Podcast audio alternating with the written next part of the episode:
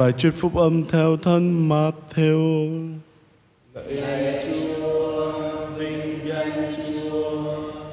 Khi ấy Chúa Giêsu phán cùng dân chúng rằng: Thật ta bảo các ngươi, trong các con cái người nữ sinh ra, chưa từng xuất hiện một ai cao trọng hơn Gioan Tẩy Giả.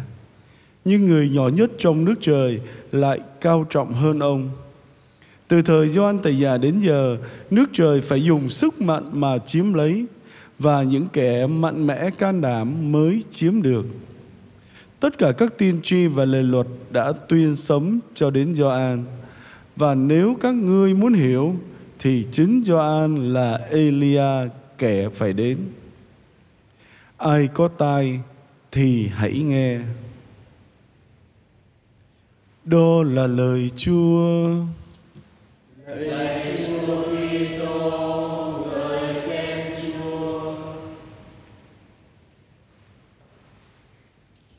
Kính thưa quý cụ, quý ông bà và anh chị em. Ai có tai thì hãy nghe. Những lời dạy của Chúa Kitô khuyến khích chúng ta trở nên những con người thật nhất của mình.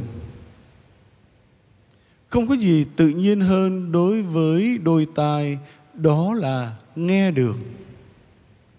Chắc chắn Doan Tẩy Giả đã dành nhiều giờ cô độc để cầu nguyện, suy ngẫm và chỉ lắng nghe Chúa trong sự yên tĩnh của hoang địa.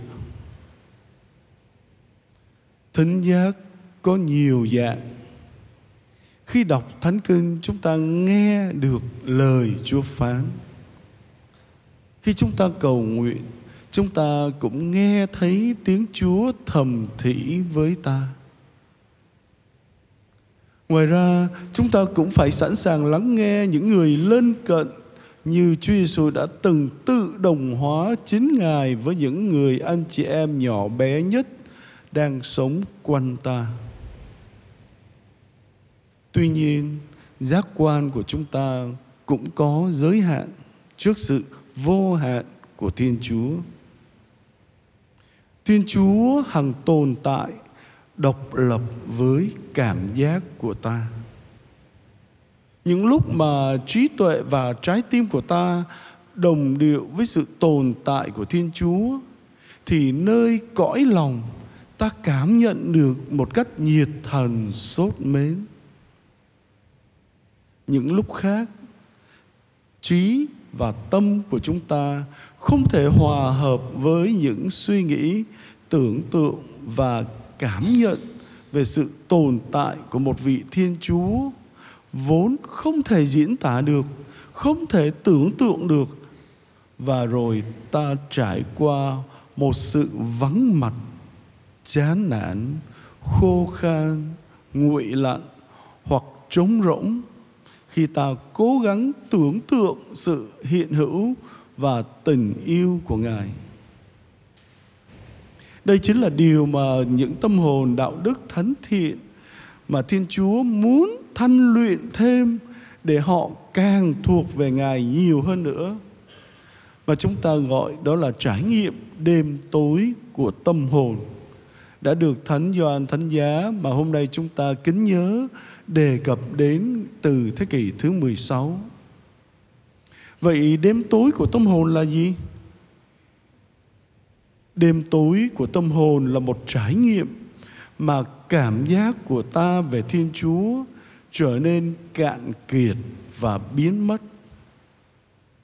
Ở cấp độ cảm giác, suy nghĩ và trí tưởng tượng, chúng ta không thể gợi lên bất kỳ một cảm giác an toàn hay ấm áp nào về sự hiện diện của Ngài trong cuộc đời của mình.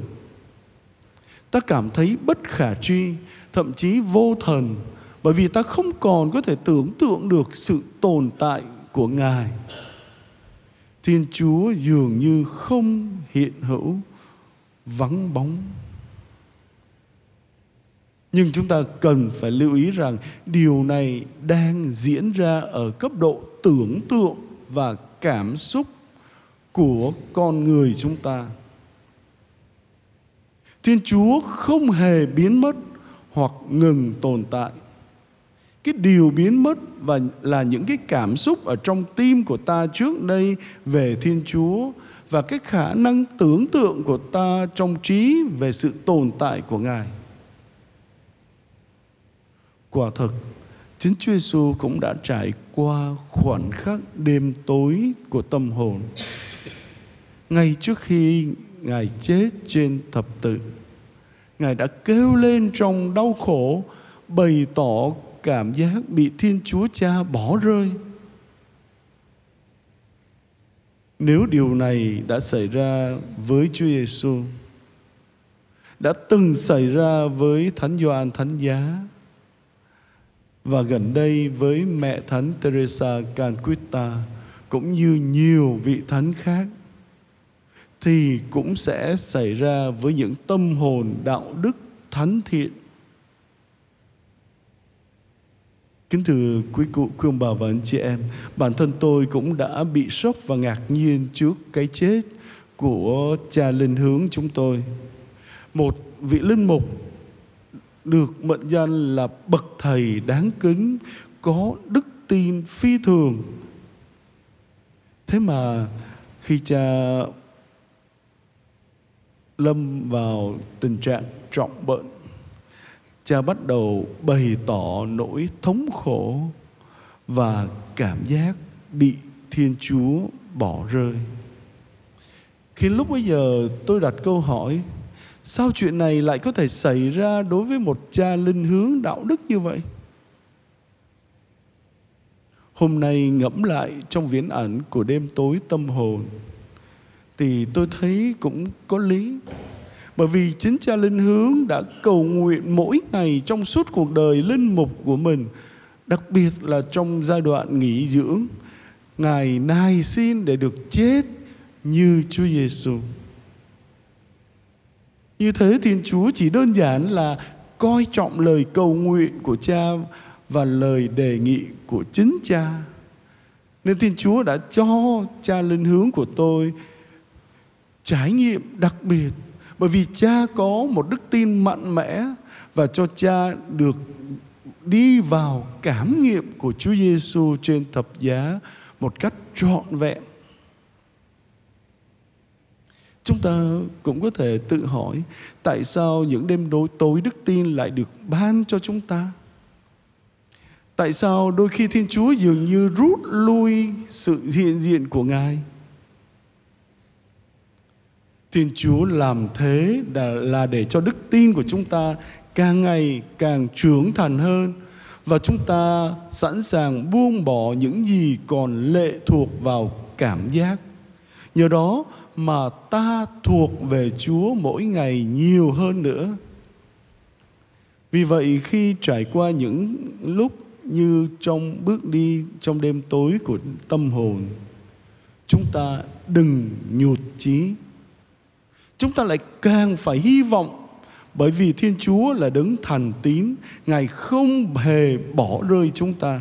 Ngài đã viếng thăm chúng ta và đã bước vào trong cuộc đời của chúng ta vào những cảnh huống đau thương, thống khổ và chết chóc của ta. Ánh sáng của Ngài xua tan bóng tối của tử thần. Và hôm nay Ngài muốn ánh sáng đó xuyên qua cả những góc tối nhất trong cõi lòng ta, nơi cuộc sống của ta. Vậy mỗi người chúng ta hãy mở rộng cửa lòng ta để đón nhận nguồn ánh sáng ấy. Và ngay cả khi chúng ta đã chôn vùi niềm hy vọng trong trái tim mình, xin chúng ta đừng bỏ cuộc, vì thiên chúa luôn lớn hơn bóng tối và sự chết không có lời cuối cùng. Chúng ta hãy mạnh mẽ tin tưởng vào ngài, hy vọng vào ngài, bởi vì chúa, đối với chúa, không có gì là hư mất. Amen.